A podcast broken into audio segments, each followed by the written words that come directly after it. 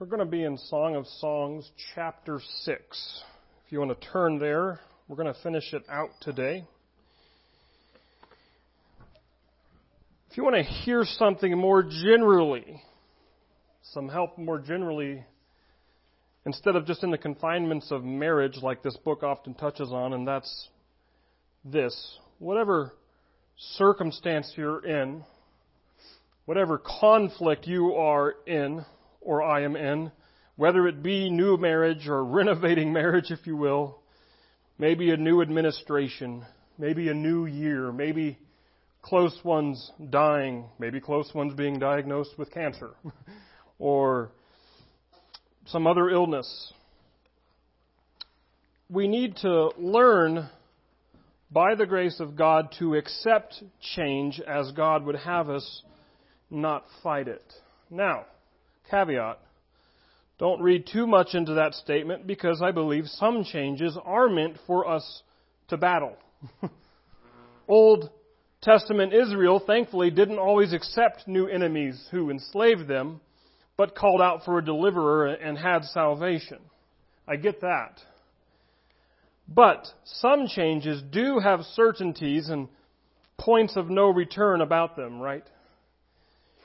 What we're going to be dealing with in this story, and what we have been dealing with, is that the bride in our story has been longing for her old home, her old life. She doesn't know about this life as queen. She just married King Solomon. She doesn't know about life in the palace. Now, this has been a plot line throughout the book. And last week, we had this interaction between the bride and the chorus, which is basically a third party narrator of the book. The bride and Solomon just had this lover's tiff. Stuff you never thought that would be in the Bible. he advanced her. She rejected. She then changed her mind and made advances on him and he rejected. And then the bride enlisted the help of the chorus to go and seek Solomon out, but before they helped her, they asked her, well, what do you like about him? What do you like about Solomon? You've been stressing over this becoming the queen business. You've been wanting to go back home. Now, in typical Song of Solomon's fashion, the bride then sang a song about the man, head to toe. What else can you do? And made a commitment statement to him again, followed by a statement of what he does, his job. As if she's saying, I'm his, he's mine, and I'm all in, even if he's going to be busy all the time. Well, then it was Solomon's turn again, so he's saying about how captivating she was, and he used some military imagery, saying that she's as powerful, as awe-inspiring, or even as terrible and frightful as an army marching with banners. In other words, he cannot help but love her. He cannot help but be mad at her because he's all in. Now, here in a second, I'm going to invite you to stand and we're going to read three verses that even though they sound like English, You're going to be lost if you haven't vigorously been studying your study guide or commentary, but don't worry, I'm going to preach on it too. So, I'm going to, uh, I'm reading and preaching from the CSB, but I'm going to read the last line out of the NIV just because I prefer their translation over the CSB. So I invite you to stand one last time together. We're going to be reading Song of Songs, chapter 6. We'll be reading verses 11 through 13. The bride is speaking, and she says, I came down to the walnut grove to see the blossoms of the valley, to see if the vines were budding and the pomegranates were blooming. I didn't know what was happening to me. I felt like I was in a chariot with the noblemen. The chorus says, Come back, come back, Shulamite, her name. Come back, come back, that we may look at you. Solomon then says, Why would you gaze on the Shulamite as on the dance of Mahanaim? And you're like, I know exactly what they're talking about. Let's pray. Father, as we finish out this book that's been no doubt hard for many to understand, uh, vigorously debated and interpreted, um, we trust that your Spirit wrote these words, though, and we trust that your Spirit can be present today, taking them and unpacking them for us, bringing clarity to what they mean. Father, if any of us come here with hard hearts, or if we have distant minds, um, for some for some reason anxious or defensive, we pray that your Spirit would help us to relax and to hear you and hear your voice. And that we would respond obediently to anything and everything you would say to us. Father, uh, get me out of the way and say what it is that you desire. I ask and pray these things in Jesus' name. Amen. You may be seated. As you can imagine, um, Christy and I have been having a lot of talks, hard talks. One thing that we managed to voice, though it needs no voicing, is that we didn't plan for this. we didn't expect this, want this, nor dream for this. You all get that. Like I said, it doesn't need voiced, but young couples should be dealing with kids and bills and schedules. But some things come whether we want it or not a lot of you have had things come that was unwanted. Big things. Relationship issues that have gotten so out of hand that you can give it their own zip code. Similar to us, maybe illness that just seems a bit more serious than the cold or even a bad case of the flu. A bad car accident or an injury that you at first thought might be just a couple of weeks healing, but maybe it's turned out to be an annoyance that you had to live with. A thorn in the side, as Paul would word it. And it would be easy to be cynical and to say that the point of this sermon is just this. Well, you gotta live with it. What can I say? I brought up Paul. He's got a thorn in the side. Life throws us curveballs. We're stuck with the pain. That's it. I've always been a bit more optimistic about God's grace. I've always been a bit more hopeful that life is better than just settling.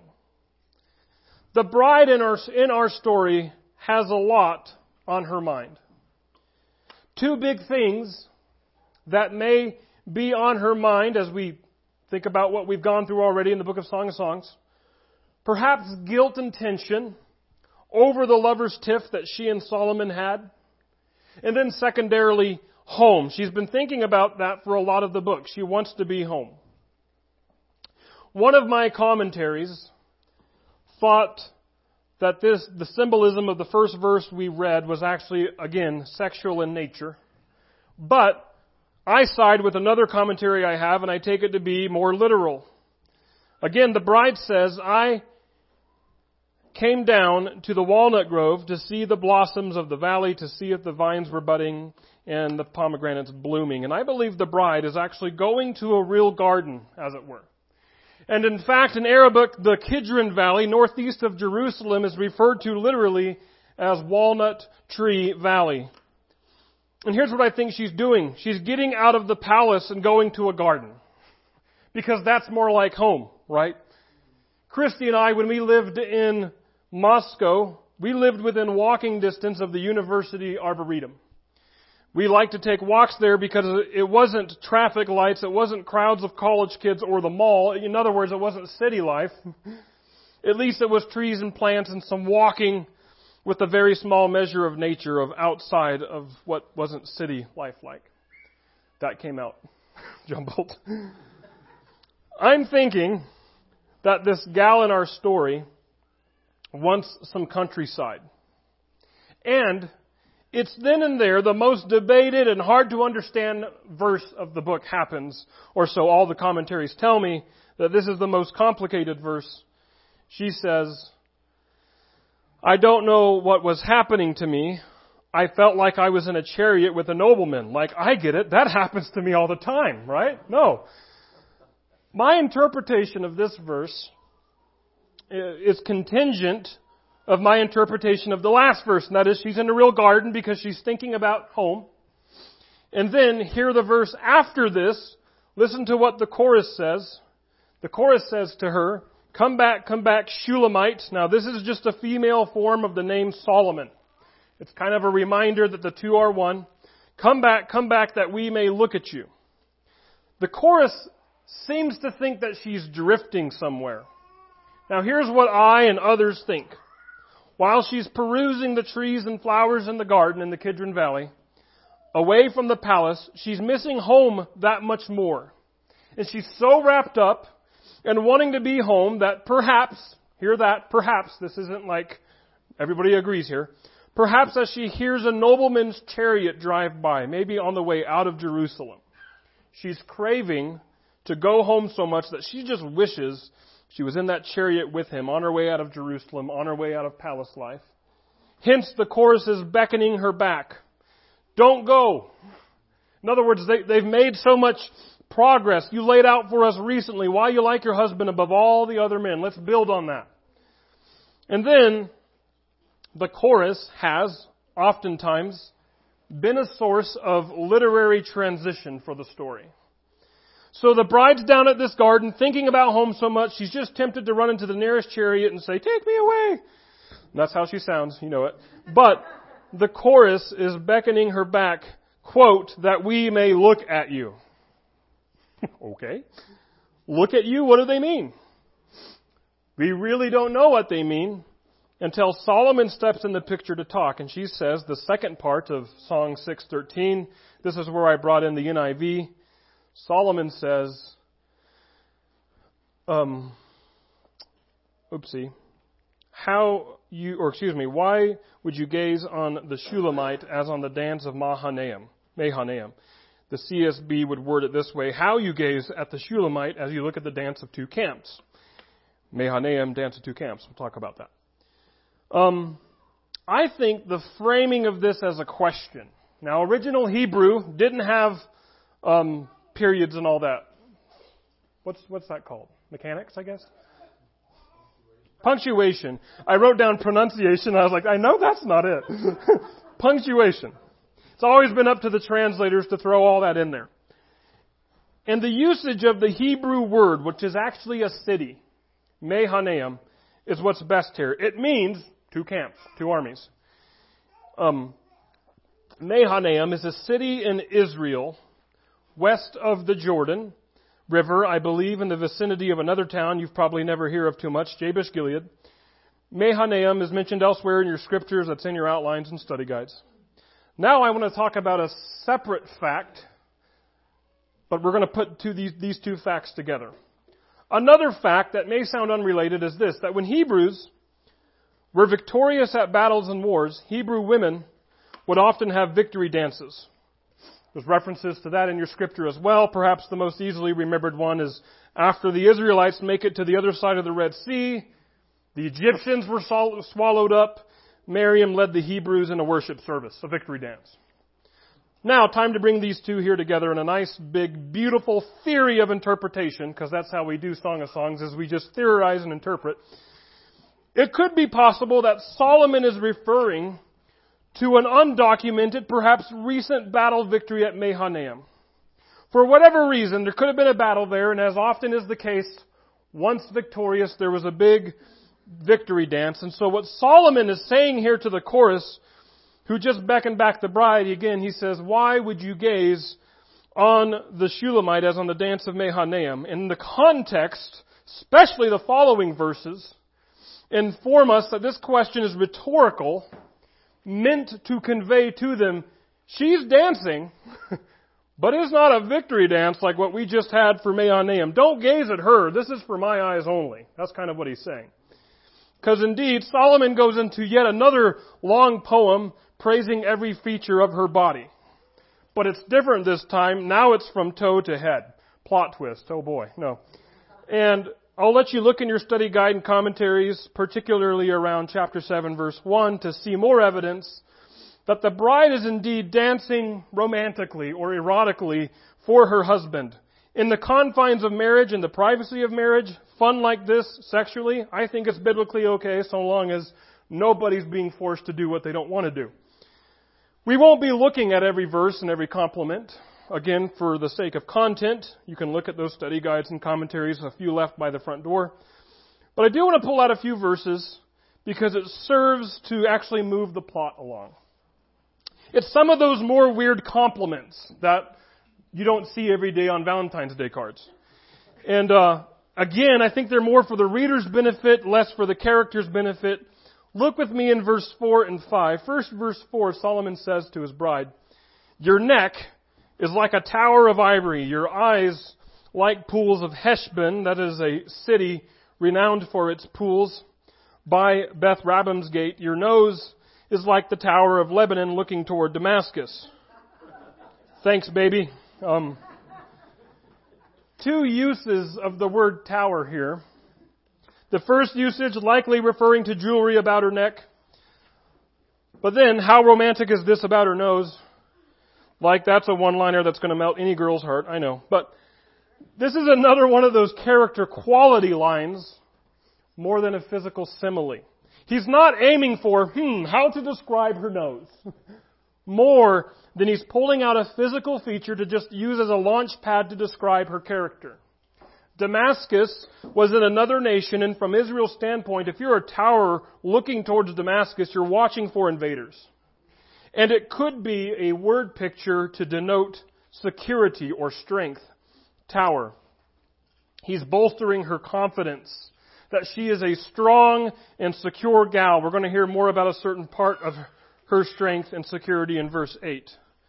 But then in verse 5, we hear from Solomon to his bride, Your head crowns you like Mount Carmel, the hair of your head like purple cloth. A king could be held captive in your tresses. When you are driving into Portland, such as when you're going to yearly meeting, long before you get to Portland in the distance, you see something on the skyline towering above the rest of the mountains. You see Mount Hood. Mount Carmel crowns the plains of Palestine. That was like the best picture I could find. It actually, if you like compare it with the rest of the landscape, like Mount Hood's a whole lot better to look at. Anyways, but also, what's more important in this description of her head was some imagery. We we heard about crowning and purple cloth and king. These are all images of royalty as we see coupled with the previous verse and the progression of the plot line, he's giving her confidence and he's saying, you are a strong and secure woman. You are queen material. You have what it takes to be royalty. I've chosen the right bride. And also, we uh, could actually see more of this imagery prevalent last week when we studied. He, he said then, uh, or excuse me, he says here, a king could be held captive in your tresses. And then last week, as we were studying in chapter 6, he says, You were awe inspiring as an army with banners, saying that she's like an invading army taking over his heart. It's just helpless and hopeless. He's always going to be hers. She's conquered his heart. The same is here in chapter 7. He's held captive by her. He doesn't want to go anywhere, which has to be reassuring to her. She's been worrying that she'd spend many a lonely night without him, but it's not for lack of his wanting her. That's the point. And in fact, that's the point of verse 10. When the bride is finally speaking again, she delivers a third commitment statement of the book. Now, she said in chapter 2, verse 16, My love is mine and I am his. He feeds among the lilies. Now, and I explained it these two statements together, the commitment was in light of his duties as a king. You have to think about Solomon's writing pre-Shakespeare, Shakespeare. He feeds his sheep among the lilies. Solomon is a shepherd of Israel. Nevertheless, she knows that her love is hers. The second time she gave this statement was in 6-3. And this was after the argument, the, the tiff where he advanced, she declined, changed her mind, advanced him, he declined and ran away. She went looking for him. The chorus asked her, what do you like about him? She says, I think I feel a song coming on. She sang a song. And then she says, I am my love's, and my love is mine. He feeds among the lilies. Now, she switched it. I don't know if you caught that. She put herself first the second time. And this was as a means of saying that I am deciding that I am my love's. I'm making the commitment myself. It's not contingent on what he works on, who he is. It's just my own decision to say at the end of the day, no matter what, I am my love's. Well, this third commitment statement here in chapter 7 flips it, flips it up even more. She says, I am my love's, and his desire is for me. I am my love's. That's the starting point again. Not because of anything he's doing or has done or will do, but she's chosen from her own resources. I am my love's. End of story. Nobody's telling her different. Nobody's going to change that. I am my love's. But it could be that she's either coming to understand this, or it could be that he's come to actually have this. She says, and his desire is for me. I'm going to lean towards the, towards the idea that this is just a personal revelation, that she finally understands what's been there all along. His desire is for her. And I think that way because Solomon's been singing erotic love songs that has expressed his desire all throughout the book. She's just finally, oh, red flag. Oh, I finally realized something. And here's the point of what it means for the bride. Sure, he's the king, he might be gone at inopportune times, but his desire is for her. His desire is for her. He said last week in one of his love songs, another thing you could just send to your bride this coming Valentine's Day, you're as beautiful as Tirzah and lovely as Jerusalem.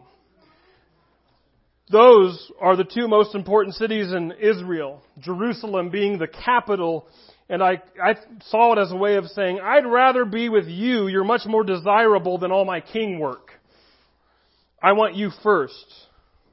Men, do your wife, does your wife know that even though you and I are object people, we're thing people. I, I heard that ladies are relationship people and men are things people. Ladies like and operate primarily out of connecting and relationships and men are like, yeah, I connect with my car out in the shop with my computer and with my projects. And the point is this, does your wife know that you desire her? See, it's not a, a, sin to have hobbies and enjoy things, but at the end of the day, does she know and do you truly desire her above other things? With recovery coming up for Christy after surgery tomorrow, Christy said to me that one of the things she's worried about is how much I'll be at home as she recovers. It doesn't sound like it sounds like. Not because she doesn't want to be around me, but she says she knows that sermon prep and study guide work and all of that is life giving to me. Christy's also life giving to me. I like her. I desire her. I enjoy my time with her. But I also want to take this out further and connect it again to the interpretation of this book. That the man in the story could be God. A lot of people believe this in history, and the bride is his people. You need to know this, Christian, that more than loving you, God desires you. See, I've been a Christian all my life, and I really want this knowledge to take root in my own heart because it doesn't always. More than loving me, God desires me. It's one thing to recite what we know. He sent His Son to die for me. The wrath of God was channeled. It fell on Jesus. We barely escaped the wrath of God, an angry God who wants to wipe us out. No. That's not how to picture it. See, God knew from the foundation of the world that Jesus was coming and He planned it this way because He never wanted to wipe anyone out to begin with. Because He desires us. He loves us. Maybe I'm the odd one out, but is there anybody else like me that tends towards distance and confuses reverence in God's holiness with a tinge of coldness and slight alienation. God loves you and He desires you. He desires time with you. He, des- he desires what it means to be father and son, father and daughter. He's the king of the world, but He's never too busy for you to cast your burden on Him, and He's never too busy for you to spend time with Him because He desires you. Well, after the bride gives this statement, I am my love's and his desire is for me, she makes an invitation. It's actually an invitation that Solomon gave to her on their wedding night, chapter 4, verse 8 to be exact. And she says to him, Come, my love, let's go to the field. The NIV or the NASB would both say countryside here.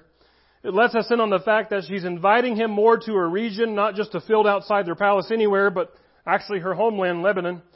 Let's spend the night among the henna blossom, blossoms. Let's go early to the vineyard to see if the vine is budded, if the blossom has opened, if the pomegranates are in bloom. In other words, let's see if it's springtime there. springtime, again, a common imagery of love and romance. And in fact, the rest of verse 12 through chapter 8 verse 4 suggests that she's inviting him to the countryside for more than just moseying around and looking at flowers. She wants to get romantic and intimate with him outside in the countryside. I'll just leave that there. Two more things real quickly before we make a final point in this middle section. You heard the word final, you're like, potluck? Oh. she has this weird desire. I should say weird to us desire. Chapter 8 verse 1. She says, if only I could treat you like my brother, one who nursed at my mother's breasts, I would find you in public and kiss you and no one would scorn me. Romantic, baby. it kind of answers itself. I brought this up earlier in the series that Solomon likes to call her my sister. And the idea is this, that in that culture, even if you were married, any sort of public displays of affection were forbidden. However, among family members, pecks on the cheek or an obvious affection in public were a bit more socially acceptable. And so the idea is, is the bride was wishing that she could show off her affection in public. You know, in other words, she's really saying in some ways, I'm wishing it was the 21st century and we could hold hands and do some side hugging and cheek pecking and no one would really bat an eye. That's what she's getting at. And then in verse 4 uh, is yet another final of three bookmarks throughout the book. I said that she had three commitment statements. I am my love's and he is mine. But also she has said this three times. She says in 8 4, Young woman of Jerusalem, I charge you, do not stir up or awaken love until the appropriate time. And each time she says this, there's usually context involved. First, the recurring address to the chorus is probably the plainest teaching type directive to the reader from the book. And I believe it's in the vein of Hebrews 13 verse 4. Keep the wedding bed pure. Don't engage in sex before marriage, outside of marriage, or obviously with somebody else besides your spouse. but there is also context to it that something in the story there is to consider in light of this directive. And the directive here has, has been be with someone that you love first from your own resources, not based on their performance. But at the same time, someone whom you know is desirous for you. And the beauty of the gospel is this if you married and you realize and confess, I'm not there, it's not happening for us, by God's grace, get there. and again, she loves him because of her own decision. So by that very nature, if you start to say, I'm not there because they, it's not about they right now.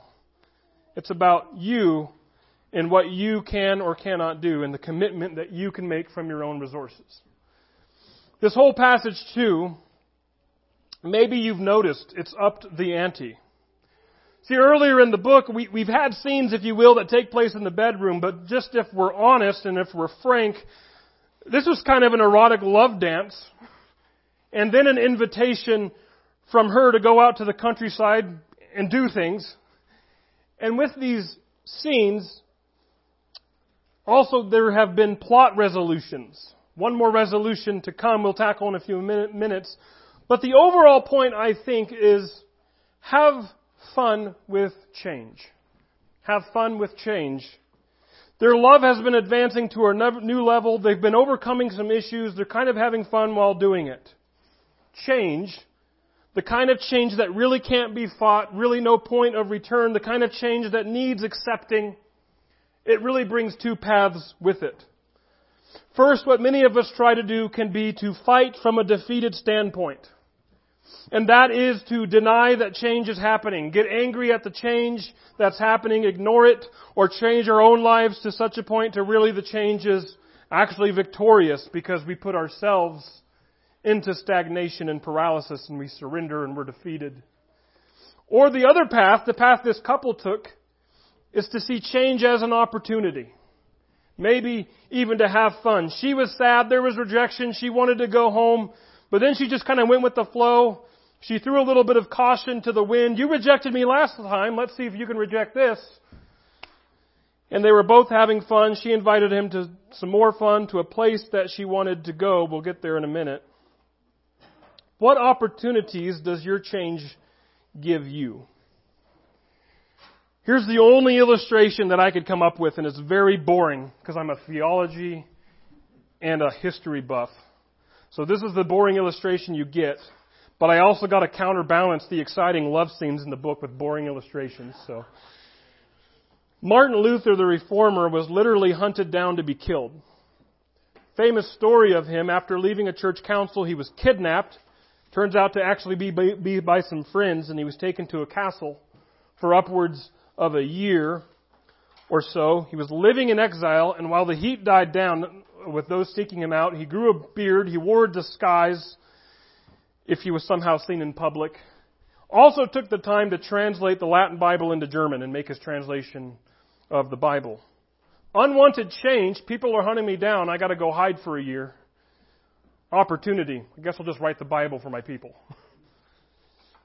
Okay, just because I want to spare you one more week in the book, we are going to finish it. We have one more section. And the section that we have, chapter 8, verses 5 through 14, the big idea is change cannot beat love. Change cannot beat love.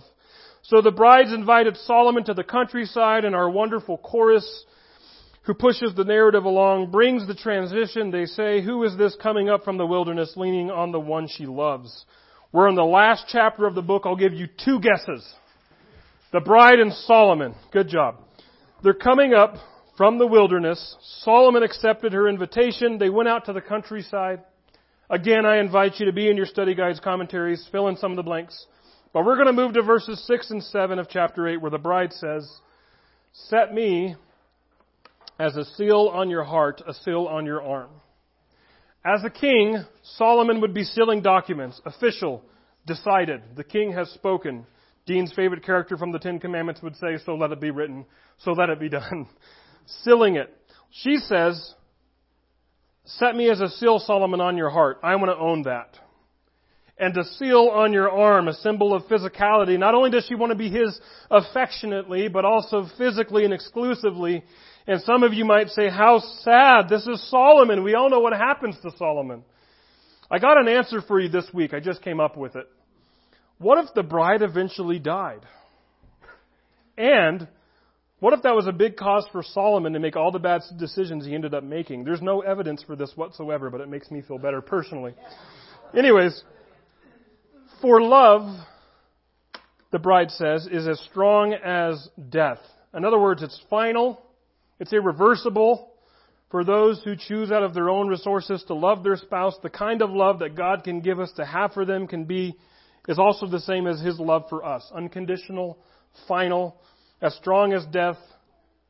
Jealousy, the law says God's jealous over his people, is as unrelenting as Sheol. Now, we're not talking about junior high, hey, you winked at that guy type of jealousy. We're talking about intense, exclusive love. Love's flames are fiery flames, an almighty flame, verse 7 a huge torrent cannot extinguish love. Rivers cannot sweep it away. In other words, change can't be love. The torrents, the rivers, the problems that this couple has faced, it cannot be the kind of love they have. Cannot beat it. Some of you, if you're experiencing unwanted change, this is the love that God has for you.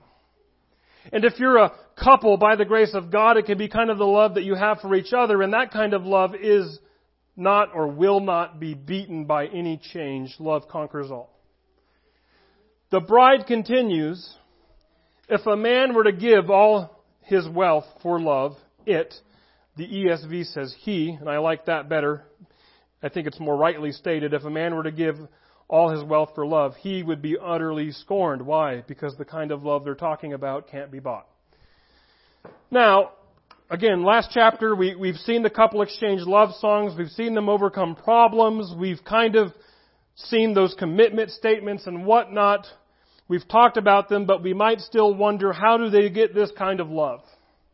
This great, priceless love that overcomes torrents and rivers. Is there any more practical advice you could give us, writer, who you, who have written such easy to understand and not Shakespearean at all type of writing? Can you give us any wisdom? So now you need your grown up ears on because we're going to talk about breasts, but not really. For the first and only time in the story, the bride's brothers speak up. And they say, Our sister is young, she has no breasts. And you say, Well, what's she doing married? What has Solomon been singing about? You catch on really quick. Thank you. We're likely in a flashback, and the brothers are saying, She's young, we have time to talk about the following, and that is, what will we do for our sister the day she is spoken for? In other words, how can we plan for her marriage? What will her marriage day look like? More importantly, what kind of woman will we be giving away as her brothers? Verse 9, if she is a wall, we will build a silver barricade on her. If she is a door, we will enclose her with cedar planks. Follow me. Wall, door. Two images. If she is a wall, you can't walk through walls. Walls are impenetrable, and that's the point. The picture here that began with breasts, it's an image of sexuality, and the boys are saying, if she's not given to boys' advances, if she's not loose morally, we will build a silver barricade for her.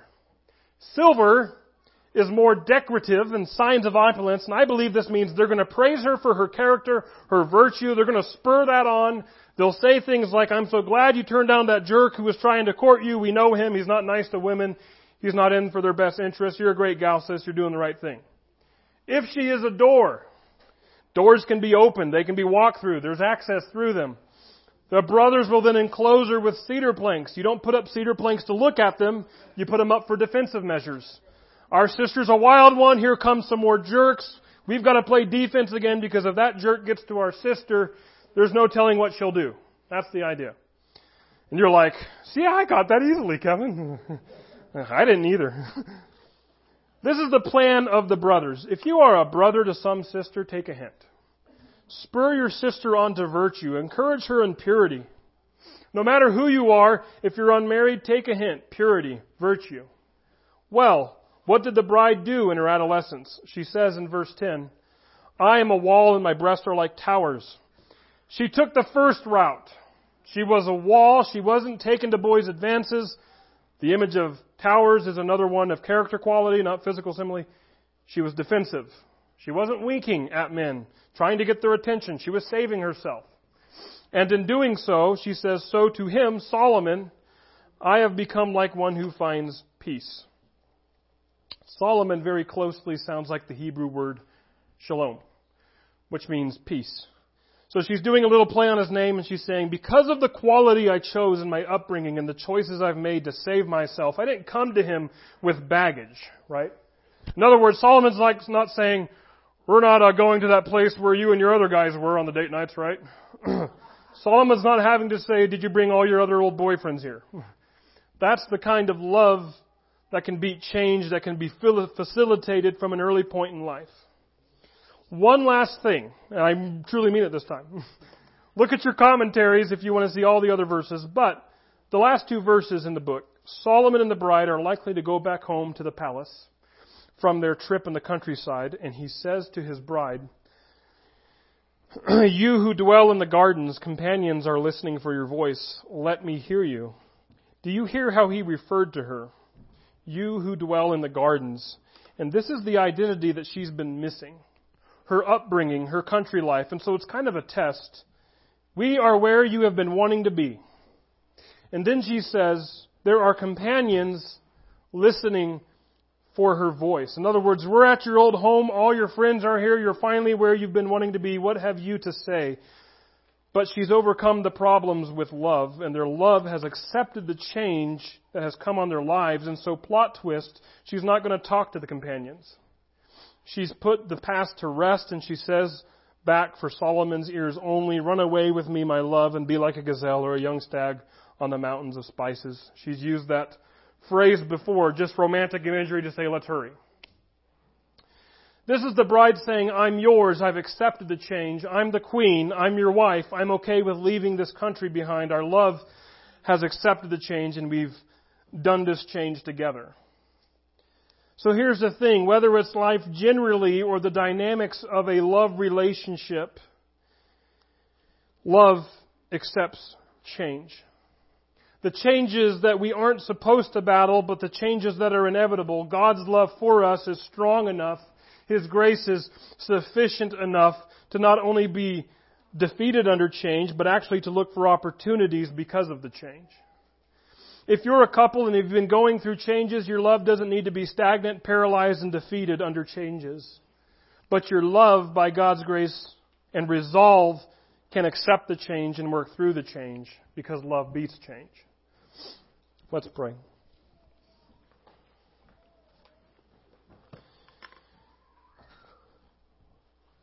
Father, um, I think I just made it through probably the most debated and hardest book of the Bible.